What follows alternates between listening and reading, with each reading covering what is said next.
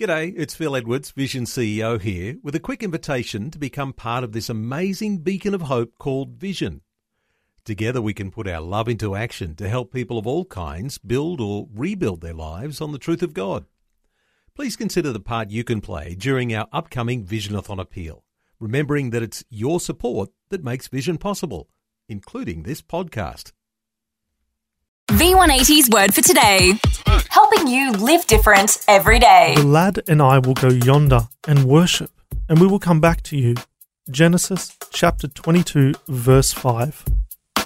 Imagine having to offer your child on an altar as a sacrifice to God, and God doesn't tell you why. Here is what Abraham said to the two young men who accompanied him on the most difficult journey of his life. Stay here, the lad and I will go yonder and worship, and we will come back to you.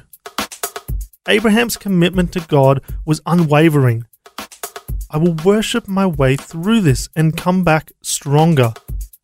Worry and worship are total opposites, and we will be much happier when we learn to become worshippers instead of warriors.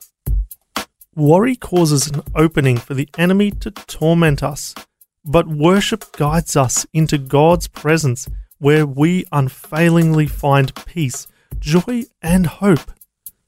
We were created to worship God. When nothing else works, worship does because it places our entire focus on Him. God is good even while our circumstances aren't. So stop worrying, give your concerns to God, and live in His grace. Grace isn't just divine favor, it's power and divine enablement. Don't waste another day of your life worrying. Determine what your role is and what it isn't. Don't attempt to take on God's responsibility. When you do what you can do, God steps in and does what you can't do. Present yourself and your worries to God. Worship Him and start enjoying the abundant life He provides for you. The moment you recognize you are worrying, disrupt your wrong thought patterns by saying, I will not worry. I will worship you, Lord.